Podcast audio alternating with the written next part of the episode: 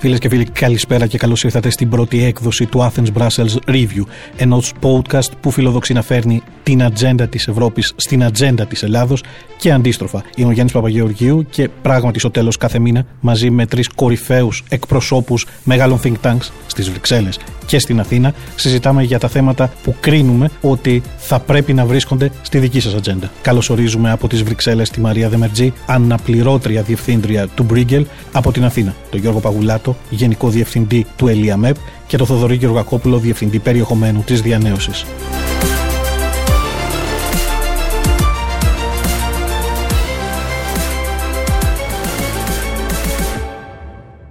Πρώτο θέμα στην ατζέντα, ο εμβολιασμός η πανδημία και οι οικονομικές της συνέπειες. Μικρόφωνο αμέσως στη Μαρία Δεμαρτζή. Καλησπέρα και από μένα. Ε, ναι, να ξεκινήσω λέγοντας ότι σίγουρα το θέμα της πανδημίας είναι το, το νούμερο ένα μείζον θέμα το οποίο πρέπει να, να λυθεί το 2021. Και βέβαια ο τρόπος με τον οποίο θα το αντιμετωπίσουμε θα έχει οικονομικές επιπτώσεις. Ε, πιστεύω ότι ο εμβολιασμός είναι το νούμερο ένα εργαλείο που έχουμε στα χέρια μας για να μπορέσουμε να προλάβουμε τις οικονομικές επιπτώσεις. Όσο πιο γρήγορα και όσο περισσότερο κόσμο μπορέσουμε να εμβολιάσουμε εμβολιάσουμε σε μικρό χρονικό διάστημα, ε, τόσο μικρότερες θα είναι και οι οικονομικές επιπτώσεις. Γιατί θα μπορέσουμε να ξανανοίξουμε την οικονομία, να φέρουμε την οικονομία σε μια κανονικότητα. Σχετικά με τα νούμερα, ε, βρισκόμαστε ακόμα πολύ στην αρχή του εμβολιασμού. Βλέπουμε ότι κατά μέσο όρο στην Ευρώπη υπάρχουν ε, από 0 μέχρι 3% του πληθυσμού που έχει εμβολιαστεί, 3,5 στη Δανία, 2,5 στο Βέλγιο, 0, κάτι στην Ολλανδία. Υπάρχουν δηλαδή διαφορές, το οποίο δεν είναι δεν είναι καλό. Δηλαδή θα έπρεπε να πηγαίνουμε πιο γρήγορα.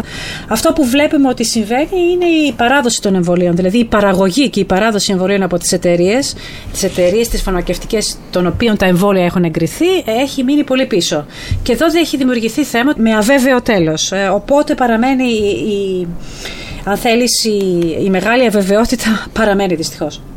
Κύριε Παγουλάτε, ισχύει το ίδιο για χώρες του Βορρά και του Νότου ή πόσο ασύμετρη είναι αυτή η, η απειλή, αυτός ο κίνδυνος που έχουμε μπροστά μας και αν μπορεί αυτό κάπως να αλλάξει. Είναι σαφές ότι η πανδημία παρότι η ίδια είναι μια, ένας κίνδυνος συμμετρικός από την έννοια ότι πλήττει τους πάντες σε παγκόσμιο επίπεδο έχει πλήξει με τρόπο ασύμετρο την Ευρωζώνη υπό την έννοια ότι οι οικονομίες του Νότου έχουν δεχτεί μεγαλύτερο πλήγμα μέσα στο 2020 ε, κυρίως λόγω της έκθεσής τους στον τουρισμό και της έντασης οικονομικής κρίσης ως αποτέλεσμα αυτής της έκθεσης, αλλά και του γεγονότος ότι οι οικονομίες του Ευρωνότου βρισκόντουσαν σε πιο ευάλωτη θέση σε σχέση με το Βορρά, είχαν πιο περιορισμένα δημοσιονομικά περιθώρια, ε, βαρύτερο δημόσιο χρέος κτλ.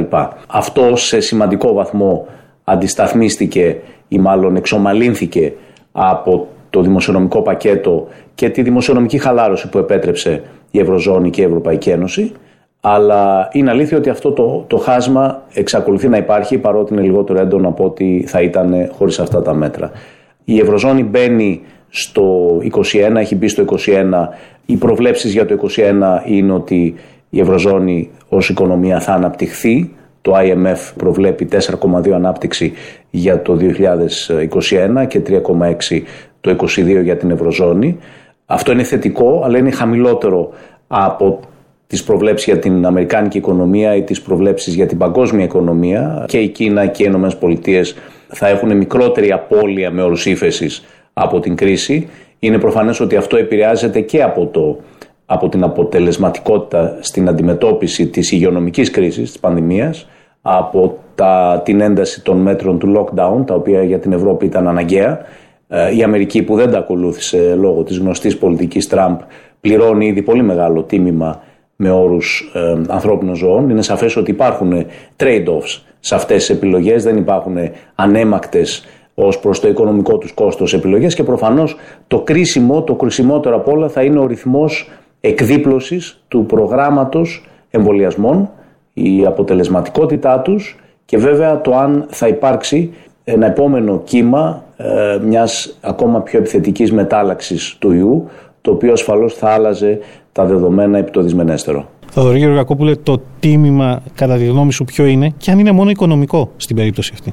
Είναι αρκετά περίπλοκο το φαινόμενο και έχει πολλές εκφάνσεις. Εκτός από την ίδια την, τον, τον ίδιο τον οικονομικό αντίκτυπο που τον βλέπουμε και θα τον βλέπουμε, υπάρχουν και σημαντικά θέματα που έχουν να κάνουν με την εμπιστοσύνη των πολιτών στο πολιτικό σύστημα, με την, με την υπομονή και με τις αντοχές που υπάρχουν και μέσα στην κοινωνία και μέσα στα άτομα ξεχωριστά. Κοντεύουμε να συμπληρώσουμε ένα χρόνο μέσα στην πανδημία, αλλεπάλληλες καραντίνες. Η Ευρώπη τα έχει πάει αρκετά χειρότερα από ό,τι άλλες περιοχές του πλανήτη και οι επιπτώσεις έχουν αρχίσει να φαίνονται ε, πέρα από τον οικονομικό τομέα και στον τρόπο που συμπεριφερόμαστε καθημερινά. Αυτό που ανάφερε ο Γιώργος Παγουλάτος είναι το κρίσιμο διακύβευμα. Το θέμα του εμβολιασμού μοιάζει να είναι η μοναδική έξοδος σε αυτή τη φάση, αλλά όπως λέγαμε από αρκετά νωρίς, πρόκειται για κάτι που δεν έχει ξαναγίνει στην παγκόσμια ιστορία. Ένα τεράστιο μαζικό project το οποίο έχει τόσο πολλά κινούμενα μέρη, υπάρχουν τόσο πολλά πράγματα τα οποία μπορούν να πάνε στραβά, που ε, κάποια από αυτά αναπόφευκτα κάποια στιγμή θα πάνε. Αυτή τη στιγμή βλέπουμε την καθυστέρηση της παράδοσης των ε, εμβολίων που είχαν συμφωνηθεί μέσα στην Ευρωπαϊκή Ένωση. Ταυτόχρονα, βέβαια, να πούμε ότι η Ευρωπαϊκή Ένωση έχει προαγοράσει ένα πολύ μεγάλο μέρος της ε, αρχικής παραγωγής και την ίδια στιγμή η συντριπτική πλειοψηφία του παγκόσμιου πληθυσμού δεν έχει καμία πρόσβαση σε κανένα εμβόλιο γενικότερα. Όλα αυτά και καθώς περνάει ο χρόνος και αυξάνονται οι πιθανότητες για εμφάνιση νέων μεταλλάξεων, δημιουργούν ένα σκηνικό το οποίο δεν είναι καθαρό. Δεν υπάρχει ορατή έξοδος. Και οι συνέπειες προφανώς θα είναι κυρίως οικονομικές, θα είναι βασικά και εξόφθαλμα οικονομικές, αλλά παράλληλα θα γίνονται όλο και πιο βαθιές μέσα στις ε, μεμονωμένες κοινωνίες. Εκεί σε κάθε κοινωνία θα έχουν και διαφορετική, διαφορετική μορφή. Να επιστρέψω και να κλείσουμε αυτό το γύρο με μια καθαρά οικονομική ερώτηση. Μέσα σε αυτή την κρίση η Ευρωπαϊκή Ένωση προσπαθεί να απαντήσει με το Ταμείο Ανάπτυξης και από την άλλη πλευρά με ένα τεράστιο πρόγραμμα αγοράς ομολόγων από την Ευρωπαϊκή Κεντρική Τράπεζα. Πόσο αυτό είναι καλό γιατρικό, και θα ξεκινήσω από την ε, Μαρία Δεμερζή, πόσο είναι καλό γιατρικό αυτό για τις οικονομίες, όταν έρθει η ώρα να ξεφύγουμε ή από το General Escape Clause είτε ε, από τα έκτακτα αυτά μέτρα. Πώς θα πρέπει να φανταστούμε την επιστροφή σε κάποιο είδους κανονικότητα; Ναι, μεγάλη ερώτηση. Βέβαια, το Ταμείο Ανάπτυξης, ε, τα δύο ε, εργαλεία τα οποία ανέφερες, Γιάννη, το Ταμείο Ανάπτυξης, το οποίο είναι δημοσιονομικό και η νομισματική πολιτική, το πανδημικό πρόγραμμα που ε, έχει ξεκινήσει η Ευρωπαϊκή Κεντρική Τράπεζα. Αυτά είναι εργαλεία μακροοικονομικά, γιατί υπάρχουν και μικροοικονομικά εργαλεία τα οποία έχουν χρησιμοποιηθεί. Το Ταμείο Ανάπτυξης θα ξεκινήσει το 2021 τα μεγαλύτερα ποσά χρημάτων τα οποία θα δοθούν στις χώρες.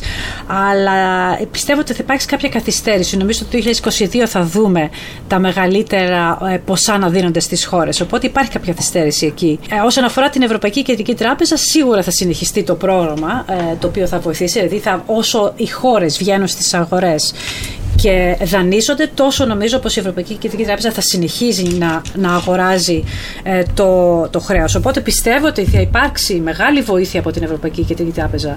Ε, ταυτόχρονα υπάρχουν και άλλα εργαλεία τα οποία μπορούν να χρησιμοποιηθούν, αλλά αυτά είναι υπό τη μορφή δανεισμού, δηλαδή οι χώρες μπορούν να δανειστούν από άλλα εργαλεία, όπως το SURE της Ευρωπαϊκής Επιτροπής, ε, το οποίο βέβαια θα προσθεθούν στο χρέος ε, της κάθε χώρας. Αλλά αυτή τη στιγμή ε, πρέπει να βάλουμε προτεραιότητες. Ε, το μεγαλύτερο και πιο σημαντικό θέμα είναι το θέμα της πανδημίας. Πρέπει να τα κάνουμε ό,τι μπορούμε για να βγούμε από την πανδημία, ώστε να μπορέσουμε να ανοίξουμε την οικονομία και να υπάρξει ανάπτυξη. Η ίδια η ερώτηση, προσθέτω, φοβάστε κύριε Παγουλάτε, κρίση χρέους. Κρίση χρέους θα αντιμετωπιστεί από την Ευρωπαϊκή Κεντρική Τράπεζα, ιδίως διότι οι περισσότερες πια χώρες της Ευρωζώνης βγαίνουν από αυτή την κρίση με πολύ ψηλά επίπεδα χρέους. Δεν μιλάμε για την Ελλάδα που είναι, θα είναι πάνω από 200%. Το χρέος μας είναι εκτός αγορών, άρα με μια έννοια είναι πιο, πιο διαχειρίσιμο το χρέος Ιταλίας θα είναι σε επίπεδα που δεν θα είναι αυτό που λέγαμε βιώσιμα. Το χρέος της Γαλλίας ε, είναι γύρω στα 120%. Επομένως ε, θα είμαστε, έχουμε να κάνουμε με ένα εντελώς διαφορετικό ε, πλαίσιο πλέον μακροοικονομικό το οποίο θα επιτάσει αντιμετώπιση αυτής της κρίσης χρέους και υπάρχει και το ιδιωτικό χρέος το οποίο ξεχνάμε, το οποίο θα έχει ακόμα πιο απειλητικές διαστάσεις. Το ιδιωτικό χρέος θα απαιτήσει γύρους πιθανών αναδιαρθρώσεων, το δημόσιο χρέος θα απαιτήσει τουλάχιστον μια επεκτατική νομισματική πολιτική από την Ευρωπαϊκή Κεντρική Τράπεζα για αρκετά χρόνια, για να μην πω για πολλά χρόνια. Ξέρετε το πρόβλημα της Ευρωζώνης σήμερα ε, είναι κυρίως ο συνδυασμός του χρέους με τον αποπληθωρισμό. Ο συνδυασμός αυτών των δύο έχει, μάλλον το, το γεγονός ότι η Κεντρική Τράπεζα δεν έχει ε, καταφέρει να ανεβάσει τα μέσα επίπεδα πληθωρισμού, το οποίο θα απαιτούσε μια ακόμα πιο επεκτατική νομισματική πολιτική από αυτή που έχει ήδη τη γενναία πολιτική που έχει ασκήσει, έχει οδηγήσει στο να έχει ανατιμηθεί το ευρώ σε σχέση με το δολάριο κατά περίπου 9 με 10% σε σχέση με τον προηγούμενο χρόνο. Αυτό σημαίνει μάλλον ότι οι επενδυτές αγοράζουν ευρώ γιατί περιμένουν ο πληθωρισμός στην Αμερική να είναι υψηλότερος σε σχέση με τον ευρωπαϊκό. Αυτό εξηγείται διότι η Αμερική έχει εφαρμόσει τελικά ένα πολύ πιο επεκτατικό δημοσιονομικό πρόγραμμα. Πιο επεκτατικό και με τα 2-3 που, 1,9-3 που βάζει μπροστά η κυβέρνηση Biden που προστίθεται στα προηγούμενα, τόσο επεκτατικό που ξεπερνά ακόμα και το γενναίο πρόγραμμα δημοσιονομικής επέκτασης που έχουμε δει στην Ευρωπαϊκή Ένωση και την Ευρωζώνη. Άρα βλέπετε τα μεγέθη ε, είναι πρωτοφανή και ακόμα και με τις γενναίες αποφάσεις που έχει πάρει η Ευρωπαϊκή Ένωση ε, θα χρειαστεί ίσως ακόμα γενναιότερες αποφάσεις στην πορεία για να μπορέσει να αντιμετωπίσει αυτές τις ε, ανισορροπίες που έχουν προκύψει. Δεν θα δούμε ρευστότητα από το πακέτο ε, ανάκαμψης και ανθεκτικότητας πριν από τα μέσα του 2021, όπως σωστά είπε η Μαρία, το μεγαλύτερο μέρος θα έρθει προς το 2022, άρα αυτό σημαίνει ότι ακόμα χρειαζόμαστε την, την τόνωση της οικονομίας που, ε, που, που, που ε, ήταν ο αρχικός στόχος των ευρωπαϊκών αρχών, κυβερνήσεων και θεσμών. Επομένως, ναι, υπάρχουν μεγάλες προκλήσεις, προφανώς μια σημαντική είναι πώς θα απορροφηθούν αυτοί οι πόροι. Ε, πριν από μερικές μέρες ο Γάλλος Υπουργός Οικονομικών ζήτησε από την Κομισιό να είναι πιο ευέλικτη στις προϋποθέσεις που θέτει για την απορρόφηση των πόρων. έχουμε μια περίοδο στην οποία θα απαιτηθούν γενναίες αποφάσεις και μεγάλη ταχύτητα στην, ε, ε, στον τρόπο με τον οποίο θα επενδυθούν και θα απορροφηθούν αυτοί οι πόροι που έχουν διατεθεί από την Ευρωπαϊκή Ένωση και θα κινητοποιηθούν και ιδιωτικοί πόροι παράλληλα. Και κλείνουμε αυτό το γύρο της συζήτησης με τον Θοδωρή και τον Κακόπουλο, προσθέτοντας ένα ερώτημα πέρα από το σχολείο σου. Τα κονδύλια που αναμένεται να έρθουν στα κράτη-μέλη συνοδεύονται από μεταρρυθμίσεις. Και μεταρρυθμίσεις που φαίνεται να μην είναι το φόρτε της Ελλάδος και να μην είναι και ιδιαίτερα εύκολες ή αποδεκτές στα κράτη-μέλη πόσο εύκολο για εμάς είναι μετά από μια δεκαετία μεταρρυθμίσεων που δεν έγινε, αλλά δύσκολη δεκαετία, να πορευθούμε σε τέτοια τροχιά. Νομίζω ότι έχουμε πάρει το κολλάι στο θέμα των μεταρρυθμίσεων. Μάθαμε να κάνουμε μεταρρυθμίσεις με το, με το ζόρι, αλλά κάποιες μεταρρυθμίσεις έγιναν. Το πρόβλημα είναι ότι έχουν μείνει κυρίως οι πολύ δύσκολες. Και αυτό θα είναι δύσκολο, δύσκολη πρόκληση, μόνο ότι φαίνεται ότι υπάρχει διάθεση να γίνει, να γίνει μια τέτοια προσπάθεια. Θα έλεγε κανείς ότι από αυτή την άποψη η πανδημία και οι έκτακτες ανάγκες ίσως θα μπορούσαν να είναι μια ευκαιρία προς αυτή την κατεύθυνση. Θα δούμε αν αυτή η κυβέρνηση ή όποια επόμενη κυβέρνηση, γιατί θα τραβήξει πολύ αυτή η ιστορία, ε, θα έχει και την, ε, το mandate και την ικανότητα να εκμεταλλευτεί αυτή την ευκαιρία.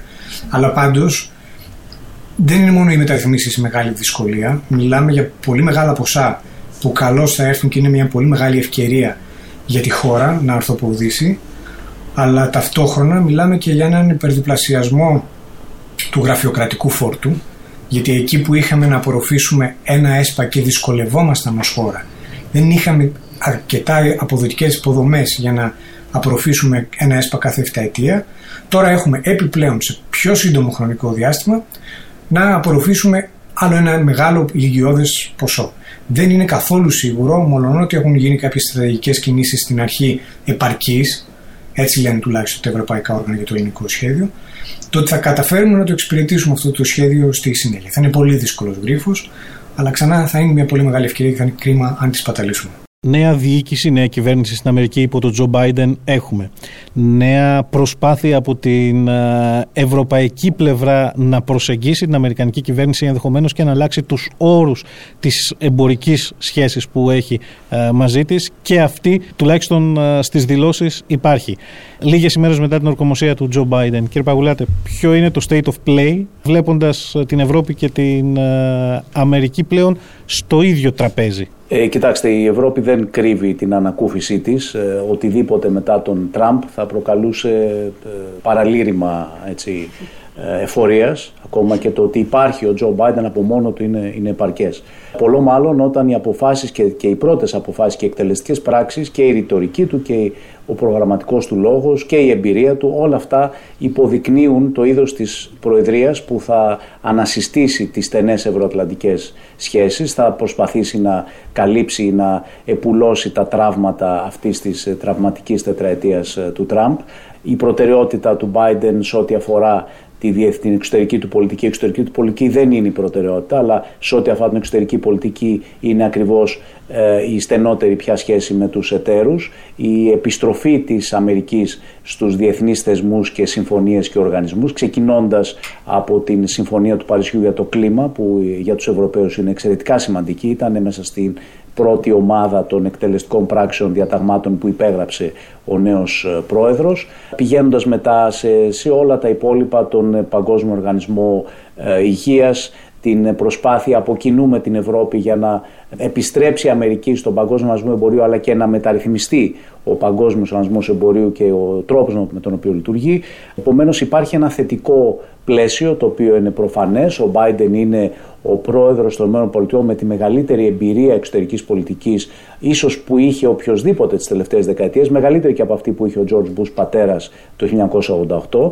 Υπάρχουν όμως και εμπόδια. Το πρώτο, ίσως το σημαντικότερο, έχει να κάνει με την Κίνα. Η Αμερικάνικη κυβέρνηση δεν έχει κρύψει τη δυσαρέσκειά της για την υπογραφή της ε, επενδυτικής συμφωνίας Ευρωπαϊκής Ένωσης με την Κίνα αμέσως πριν από την ορκομοσία του, του νέου Προέδρου. Ε, είναι προφανές ότι αυτό θα είναι ένα θέμα. Από την πλευρά τους οι Ευρωπαίοι είναι δυσαρεστημένοι από την προτεραιότητα που δίνει ο πρόεδρος, η Προεδρία Biden ε, σε αμερικάνικες επιχειρήσεις για τα προγράμματα δημόσιων προμηθειών, αυτό το πρόγραμμα Buy America, το οποίο το βλέπουν ως μια εκδοχή προστατευτισμού και ε, απειλεί και με αντίπεινα από την πλευρά Ευρωπα, από πλευράς ευρωπαϊκών κυβερνήσεων προς αμερικανικές επιχειρήσεις εάν ε, εφαρμοστεί. Υπάρχουν επομένως ζητήματα που έχουν να κάνουν κυρίως με αυτά τα θέματα και με άλλα, το Nord Stream της Γερμανίας, τις επιδοτήσεις προς την αεροπορική βιομηχανία. Αυτά είναι ζητήματα που είναι διαχειρίσιμα και το ζήτημα των εταιριών τεχνολογίας θα μπει στη συζήτηση κάποια στιγμή, τις οποίες οι Ευρωπαίοι θέλουν και να φορολογήσουν και να ρυθμίσουν. Όλα όμως αυτά βρίσκονται σε ένα πλαίσιο ευρωατλαντικής συνεργασίας που δεν θα επιστρέψει στον κόσμο που είχαμε μέχρι το 2016 αλλά θα πατήσει πάντως σε μια μακρά παράδοση στενής διατλαντικής σχέσης στην οποία προσβλέπουν και οι δύο πλευρές του Ατλαντικού. Μαρία Δεμερτζή, ποια είναι η οπτική των Βρυξελών στο συγκεκριμένο θέμα; Και επειδή ο Γιώργος έβαλε στη συζήτηση και την παράμετρο της Κίνας εάν τελικά εμπλέκονται τα τρία μέρη μαζί και εάν ε, οι σχέσεις με το ένα ουσιαστικά απαγορεύουν συγκεκριμένες σχέσεις με το άλλο. Καταρχάς να πω ότι συμφωνώ με όλα αυτά που είπε ε, ο, ο Γιώργος. Ε, το πρώτο απ' όλα είναι η ανακούφιση. Η ανακούφιση ότι τώρα πια μπορούμε να έχουμε μια ηγεσία η οποία, με την οποία μπορούμε να συζητήσουμε. Αυτό είναι πολύ σημαντικό. Δεν ήταν δεδομένο τα τελευταία τέσσερα χρόνια. Αυτό όμως που ελπίζω να, να είναι ξεκάθαρο επίσης είναι ότι η Αμερική δεν πρόκειται να κάνει οπισθοδρόμηση σε, όσον αφορά την υποστήριξη των συμφερόντων της. Είναι πολύ βασικό να ξέρουμε ότι η Αμερική μπορεί να ακολουθεί το America First του Τραμπ, αλλά σίγουρα θα υπερασπίζεται τα αμερικανικά συμφέροντα πρωτίστως. Δεν, δεν είναι, αυτό δεν πρόκειται να αλλάξει, δεν, δεν ήταν ποτέ τελείως διαφορετικό. Συμφωνώ επίσης ότι ε, η εξωτερική πολιτική δεν είναι η, η νούμερο ένα προτεραιότητα του Biden πάντα στην Αμερική και θα έλεγα σε όλες τις χώρες. Τα δοχώρια θέματα είναι αυτά τα οποία, και κυρίως η οικονομία, είναι αυτά τα οποία έχουν προτεραιότητα. Και κυρίως για μια χώρα τόσο μεγάλη όπως ε, ε, η Αμερική. Παρ' όλα αυτά, η εμπειρία του Biden, όπως είπε και ο Γιώργος, είναι πολύ χρήσιμη για, την, ε, για τις συζητήσεις που χρειάζεται να κάνουμε σε παγκόσμιο επίπεδο, κυρίως εν μέσω πανδημίας, όπου κάποιος συντονισμός, παγκόσμιος συντονισμός, είναι απόλυτα απαραίτητος. Όσον αφορά τώρα τις σχέσεις μεταξύ Ευρώπης και Αμερικής, θα ήθελα να προσθέσω δύο-τρία σημεία. Η Ευρώπη τα τελευταία τέσσερα χρόνια Ακριβώς επειδή η Αμερική δεν, ε, δεν μπορούσε να, ε, να έρθει σε συζητήσεις με την Αμερική λόγω του Τραμπ, ανέπτυξε αυτή την ε, συνείδηση, αν την πω έτσι, της στρατηγικής αυτονομίας. μιλάμε για τον όρο στρατηγική αυτονομία πολύ στην, στην Ευρώπη. Τι ακριβώς σημαίνει βέβαια δεν είναι ξεκάθαρο. Αλλά αυτό που νομίζω ότι σημαίνει είναι στρατηγική αυτονομία από την Αμερική. Όχι στρατηγική αυτονομία από άλλους. Δεν τίθεται θέμα εξάρτησης της Ευρώπης από άλλους. Αυτό που απασχολεί την Ευρώπη είναι κατά πόσο πρέπει η Ευρώπη να στηρίζεται πάνω στην Αμερική όταν ασκεί η οικονομική πολιτική η οποία είναι εξωτερική. Και εδώ είναι που η σχέση μεταξύ Ευρώπης και Αμερικής μάλλον θα αλλάξει, θα πάει κάπου αλλού. Η Αμερική είδαμε ότι αντέδρασε στη συμφωνία που έγραψε, δεν υπέγραψε ακόμα, αλλά προσπαθεί να κάνει μια συμφωνία με την Κίνα η Ευρώπη. Η Αμερική αντέδρασε. Όταν η Ευρώπη προσπαθεί να ασκήσει την αυτονομία της σε θέματα, είναι να ξεφύγει λίγο από την Αμερική. Εδώ θα έλεγα ότι τα πράγματα δεν είναι ξεκάθαρα. Πιστεύω ότι η στρατηγική συνεργασία της Ευρώπης με την Αμερική, κυρίως όσον αφορά το θέμα της Κίνας, είναι απαραίτητη. Δηλαδή το να θεωρούμε ότι μπορούμε να φτάσουμε σε σημείο το οποίο είναι καλύτερο από μόνοι μας όσον αφορά τη σχέση μας με την Κίνα, δεν νομίζω πως είναι ρεαλιστικό.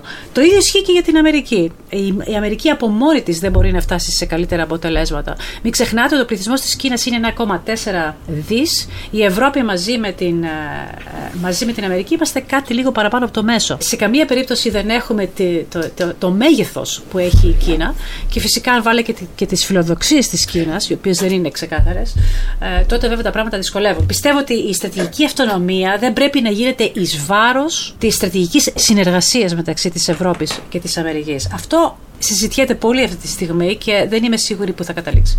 Θοδωρή Γεωργακόπουλη, ακούσαμε τα νούμερα και τώρα στο ερώτημα, πέρα από το σχόλιο σου και την τοποθέτησή σου, στο ερώτημα ποια είναι η ελληνική οπτική στην Ελλάδα των 10 εκατομμυρίων σε κάποια κουκίδα του χάρτη, μπορεί αυτό να ακούγεται έως και αστείο.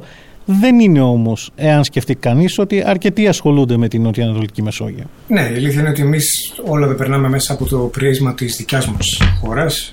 Είμαστε πάρα πολύ χαμηλά στις προτεραιότητες φυσικά μιας ε, καινούργιας κυβέρνησης των ΗΠΑ ή οποιοδήποτε κυβέρνησης των ΗΠΑ ως χώρα. Ω περιοχή, ίσως όχι το ίδιο χαμηλά, αλλά πάντως χαμηλά.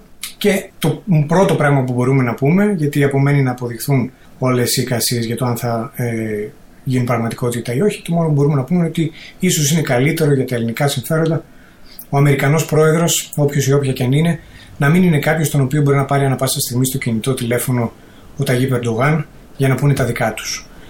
Ε, από αυτή την άποψη είναι προφανώς καλή εξέλιξη και μεγάλη ανακούφιση για όλους. Κάτι όμως που θα ήθελα να προσθέσω σε όλα όσα ακούστηκαν είναι ότι η απομάκρυνση της Ευρώπης από τις Ηνωμένες Πολιτείες δεν είναι κάτι που ξεκίνησε το 2016. Έχει ξεκινήσει εδώ και αρκετό καιρό, αρκετές δεκαετίες, κινητοποιούμενοι κυρίως από δύο δυνάμεις ε, αρκετά σημαντικές. Πρώτη είναι ότι μετά το 1989 έπαψε να υπάρχει ο κοινός εχθρός, ο μπαμπούλας που έφερνε κοντά τις δύο άκρες του Ατλαντικού και του, τις ανάγκαζε να συνεργάζονται διαρκώς σε συγκεκριμένα projects συνέχεια, καθημερινά. Και το δεύτερο έχει να κάνει με τις δημογραφικές τάσεις στην άλλη άκρη του Ατλαντικού. Γιατί ενώ η Ευρωπαϊκή Ένωση έχει παραμείνει ομοιογενής λίγο πολύ, αυτό που ήταν είναι λίγο πολύ αυτό που είναι, στις Ηνωμένες Πολιτείες η σύσταση του πληθυσμού έχει αλλάξει. Πλέον οι Ηνωμένες Πολιτείες έχουν καλύτερο δημογραφικό προφίλ, πιο νέο πληθυσμό από την Κίνα και φυσικά πολύ πιο νέο από την Ευρώπη και όλος ο δυναμισμός και όλοι οι νέοι Αμερικανοί προέρχονται από γονείς οι οποίοι δεν έχουν καμία σχέση με την Ευρωπαϊκή Ένωση και με την Ευρώπη. Έχει περάσει ο καιρός που οι Ηνωμένες Πολιτείες ήταν κυρίως παιδιά ή εγγόνια Ευρωπαίων μεταναστών και πλέον η δυναμική νέα Αμερική είναι παιδιά και εγγόνια Μεξικανών, άλλων Λατίνων ή Μαύρων. Αυτό δημιουργεί μια de facto πολιτισμική απόσταση και όποιος είχα πάει πριν από δύο χρόνια και είχα περάσει πολύ χρόνο στις ΗΠΑ και είχα δει πάρα πολύ έντονο αυτό το φαινόμενο. Ότι η πολιτισμική συνάφεια που θεωρούσαμε αυτονόητη πάβει να ισχύει. Πάβουμε να έχουμε κοινά πράγματα. Και αυτό είναι ένα φαινόμενο δυναμικό. Μπορεί ο κάθε Τραμπ να το επιτείνει για λίγο ή για μεγαλύτερο χρονικό διάστημα. Μπορεί να γίνει μικρότερο ως φαινόμενο επί Biden, αλλά είναι κάτι που υπάρχει και κάτι που πρέπει να το λάβουμε υπόψη και στη συνέχεια ψηφιακή Ευρώπη ή μάλλον ψηφιακός κόσμος ξεκίνησε από την ιστορία των α, λογαριασμών στα social media του Donald Trump και συνεχίζεται με παραμέτρους που φτάνουν μέχρι και στη φορολόγηση των α, αντίστοιχων μεγάλων εταιριών. Στο θέμα μπορεί να μας βάλει νομίζω καλύτερα από όλους ο Θοδωρή Γεωργακόπουλος. Θοδωρή. Είναι πολλά θέματα μέσα σε ένα και πρόσφατα μετά τα γεγονότα της 6 Ιανουαρίου ήρθε στο προσκήνιο ο ρόλος των social media, στο πώς γίνεται ο πολιτικός και γενικά ο δημόσιος διάλογος στις δύο άκρες του Ατλαντικού, κυρίως στις Ηνωμένες Πολιτείες. αναδύθηκαν τα προβλήματα τα οποία βέβαια ήταν προϋπάρχοντα, τα οποία έχουν συζητηθεί εδώ και πάρα πολύ καιρό. Ο κόσμος που αντέδρασε με την κίνηση του Twitter να κόψει, να κλείσει το λογαριασμό του Donald Trump, ε, θα μπορούσε κάλλιστα να διαμαρτύρεται για την επιλογή του Twitter να έχει σε ενεργεία το λογαριασμό του Donald Trump όλα τα προηγούμενα χρόνια όταν έκανε retweet λογαριασμούς νεοναζί και έστελνε ανθρώπους ε, να βάλουν βόμβες σε κυβερνήτες πολιτιών που δεν ήταν μαζί του. Είναι ένα μεγάλο θέμα, είναι ανοιχτό το θέμα αυτό, είναι μεγάλες αυτές οι ιδιωτικές εταιρείες. Βεβαίως δεν είναι όλες μονοπόλια. Το Facebook αυτή τη στιγμή έχει 2,6 δισεκατομμύρια χρήστες σε όλο τον κόσμο. Το κακό που έχει κάνει στις κοινωνίες δεν ξεκινάει ούτε καταλήγει στην 6η Ιανουαρίου και την εισβολή στο Καπιτόλιο. Έχουν προκληθεί γενοκτονίες, έχουν οργανωθεί επαναστάσεις, έχουν δημιουργηθεί κινήματα, ε, θεωρίες συνωμοσίας, ε, θρησκευτικού τύπου ε, παραφροσύνες που τις βλέπουμε με κατάπληξη και αυτό γίνεται εδώ και 10 χρόνια. Εδώ και 10 χρόνια συζητάμε το, ότι ο δημόσιος διάλογος που εκτελήσεται εκεί σε μεγάλο βαθμό μπορεί να γίνει τοξικός και ταυτόχρονα τον, ότι τον έλεγχο πάνω σε όλα αυτά τον έχουν ιδιωτικέ εταιρείες ουσιαστικά οι οποίες παίρνουν ad hoc αποφάσεις κάθε φορά που αποκτούν πολύ μεγάλη δημοσιότητα. Σίγουρα κάτι πρέπει να γίνει. Από, το, από την ευρωπαϊκή σκοπιά οι αντιδράσεις για ό,τι συνέβη τον Ιανουάριο του 2021 στις Ηνωμένες Πολιτείες ε, είχαν να κάνουν κυρίως με την υπεράσπιση μιας ελευθερίας έκφρασης, η οποία εδώ την αντιλαμβανόμαστε λίγο διαφορετικά από ότι την αντιλαμβάνονται στις ΗΠΑ και μάλιστα στις διαφορετικές ευρωπαϊκές χώρες την αντιλαμβάνονται διαφορετικά από ότι τις αντιλαμβάνονται στις, την αντιλαμβάνονται στις ΗΠΑ. Οι κινήσεις που έχει κάνει όμως η Ευρωπαϊκή Ένωση, η οποία θεωρείται προ, πρωτοπόρος στην αναχέτηση αυτών των μεγάλων εταιριών τεχνολογίας, δεν έχουν να κάνουν με το θέμα της ελευθερίας τη έκφρασης. Έχουν να κάνουν κυρίως με δύο άλλα πράγματα τα θέματα αντιμονοπολιακών πρακτικών και το θέμα της φορολογίας ε, που, που είναι λίγο πιο συγκεκριμένα, που είναι πράγματα στα οποία μπορεί να παρέμβει ε, ένας ρυθμιστικός φορέας για να τα ρυθμίσει. Αλλά το θέμα της ελευθερίας της έκφρασης και το πώς ρυθμίζεται όταν οι πλατφόρμες της έκφρασης είναι ιδιωτικές είναι ένα πολύ μεγάλο θέμα το οποίο θα μας αποσχολήσει και πολύ στο μέλλον. Δυστυχώς σε αυτό το επεισόδιο του podcast δεν θα έχουμε τις απαντήσεις.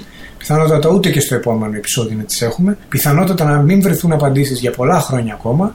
Το σίγουρο όμως είναι ότι τις συνέπειες που έχουμε δει μέχρι τώρα θα συνεχίσουμε να τις βλέπουμε. Οι ειδικοί λένε ότι οι μέθοδοι ριζοσ, ριζοσπαστικοποίησης των ανθρώπων που εισέβαλαν στο Καπιτόλιο, οι οποίοι ήταν σίγουροι ότι δεν καταλύουν τη δημοκρατία αλλά υπερασπίζονται τη δημοκρατία, είναι οι ίδιες μέθοδοι που χρησιμοποιούν οργανισμοί σαν τον ISIS ή τις θρησκευτικές αιρέσεις για να αποκτήσουν μέλη. Αυτό το πράγμα πρέπει με κάποιο τρόπο, με κάποια μέθοδο να ελεγχθεί γιατί θα, θα οδηγήσει σε παρόμοια ή και χειρότερα φαινόμενα στο μέλλον. Τι θα μπορούσε να ελεγχθεί κεντρικά; Και πάω στις Βρυξέλλες στην Αγία Δεμαρτζή. Δύσκολη ερώτηση αυτή, δεν υπάρχει σαφής ε, απάντηση για πολλούς λόγους. Ε, Καταρχάς το θέμα που ανέφερε ο, ε, ο Θοδωρής σχετικά με την λογοκρισία. Είναι πραγματικά εξαιρετικό να βλέπουμε τις μεγάλες αυτές πλατφόρμε, τις ψηφιακές πλατφόρμε, οι οποίες δεν ξέρω αν τις γνωρίζετε, έχουν τον τίτλο Οι φύλακες των πυλών, το οποίο είναι πάρα πολύ, μια, μια πολύ ενδιαφέρουσα ορολογία, The Gatekeepers ε, οι οποίες στην ουσία ελέγχουν όλες τις πληροφορίες οι οποίες εισέρχονται μέσα στη δική τους την πλατφόρμα και χρησιμοποιούνται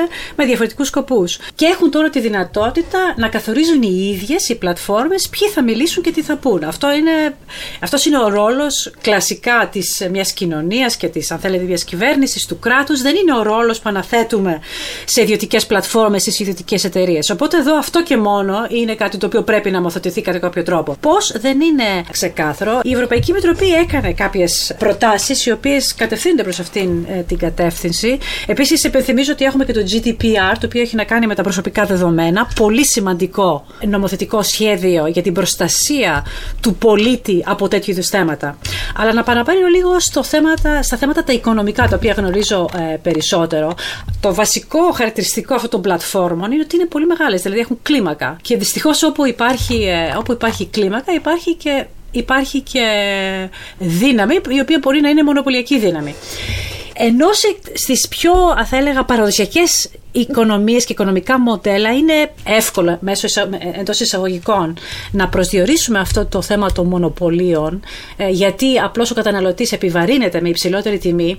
Όταν φτάνουμε στις ψηφιακές πλατφόρμες οι οποίες είναι διαφορετικά, λειτουργούν με διαφορετικά μοντέλα πολύμορφων αγορών εκεί το θέμα των μονοπωλίων δεν είναι τόσο απλό. Και αν δείτε την πρόταση που έκανε ε, η Ευρωπαϊκή Επιτροπή λίγο πριν τα Χριστούγεννα που λέγεται ε, το Digital Market Act η πρόταση πράξης για την ψηφιακή αγορά, ήταν μια πρόταση στην οποία προσπαθεί να ελέγξει τη δημιουργία μονοπωλίων, όχι να ελέγξει τα μονοπόλια. Δηλαδή, καθορίζει τι σημαίνει μεγάλος τι σημαίνει ποιος είναι μεγάλος και ποιος είναι μικρός. Είναι σημαντικό αυτό για να ξέρουμε ποιον θα ελέγξουμε και ποιον δεν θα ελέγξουμε. Πρώτο είναι αυτό.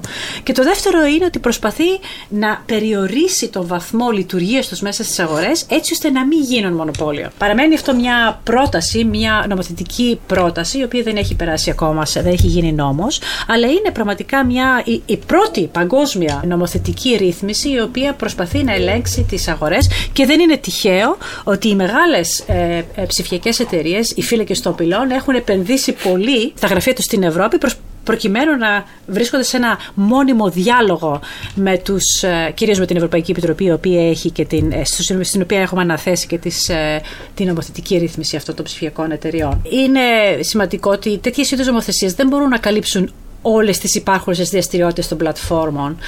αλλά όμως αντικατοπίζει το γεγονός ότι περνάμε σε μια μορφή οικονομικού μοντέλου που είναι τελείως διαφορετική. Αυτές οι πολύπλευρες αγορές λειτουργούν τελείως διαφορετικά από ό,τι λειτουργούν οι, οι κλασικές οι κλασικές ε, αγορές. Ένα άλλο πολύ σημαντικό εργαλείο κατά την άποψή μου, το οποίο επίσης θα κλονίσει τις ευρωπαϊκές σχέσεις με την, με την Αμερική, είναι το θέμα της ε, φορολόγησης των ψηφιακών πλατφόρμων. Ε, πιστεύω ότι η κυβέρνηση του Biden θα είναι πολύ ενάντια στο να φορολογήσει η Ευρώπη τις ψηφιακές ε, αυτές πλατφόρμες. Δεν είναι ενάντια στο να τις φορολογήσει, αλλά θα ήθελε η ίδια να τις φορολογήσει. Ε, θα είναι σίγουρα ενάντια ε, στη φορολόγηση των πλατφόρμων, γιατί φαίνεται σαν να είναι επίθεση σε αμερικανικές εταιρείες, δεδομένου ότι αυτές οι ψηφιακές ε, ε εταιρείες είναι όλες αμερικάνικες. Παρ' όλα αυτά, νομίζω ότι ακόμα και η κοινή γνώμη ε, έχει αποφασίσει ότι πρέπει οπωσδήποτε πια να ξεκινήσει η φορολόγηση αυτών των εταιρεών, όπως φορολογούμαστε άλλωστε όλοι μας. Και είναι κάτι το οποίο ελπίζω ο ΣΑ, το θέμα εκεί συζητείται στον ΟΣΑ, ε, να μπορέσει να, να προχωρήσει λίγο περισσότερο από όσο έχουμε δει μέχρι στιγμής. Κύριε Παγουλάτε, εάν θυμάμαι καλά υπό την ομάδα σας και δούλευα και εγώ σε αυτήν τότε ή για αυτήν τότε, ε, έχουν περάσει τρία χρόνια και συζητούσαμε και συνεχίζουμε να συζητάμε το ίδιο ακριβώς θέμα. Εάν και κατά πόσο θα μπορεί μια τέτοιου είδους πρόταση φορολόγησης των μεγάλων να περάσει, εκεί που παράγεται ο πλούτος να φορολογηθεί επίσης και πόσο αυτό ουσιαστικά χτυπά τη δημοκρατία ή όχι. Ναι, είναι αυτό το, το έργο που ε, προϊόν συνεργασίας διανέωσε η ΛΕΑΜΕΠ ε, που είχε παραγάγει προτάσεις ε, μεταρρυθμιστικές για την Ευρώπη. Ε, τα είπε πάρα πολύ ωραία η Μαρία, δεν έχω κάτι παραπάνω να προσθέσω στην πολύ ωραία ανάλυση. Είναι, είναι ένα πολύ μεγάλο θέμα, αν μπορώ να, να το διευρύνω λίγο ως αντικείμενο συζήτησης, πώς ε, αντλείς, ε, βρίσκεις νέες πηγές φορολογικών εσόδων.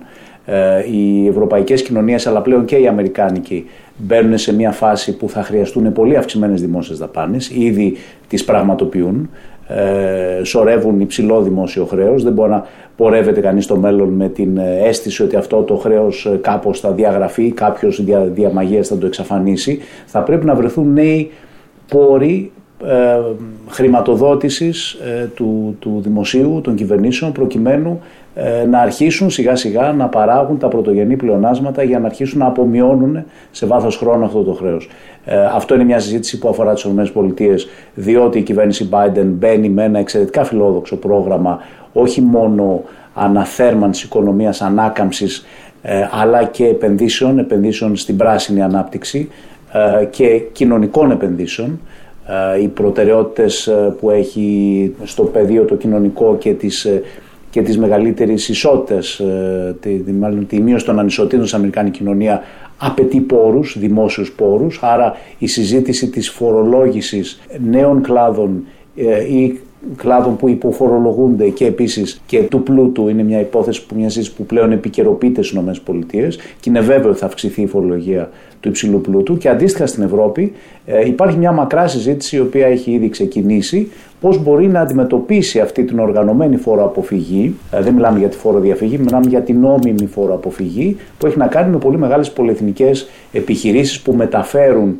την έδρα τους ή ας πούμε την έδρα του φορέα που έχει τα, το intellectual property που είναι εκεί από όπου απορρέουν τα μεγαλύτερα κέρδη σε φορολογικές ε, επικράτειες χαμηλότερης φορολογίας.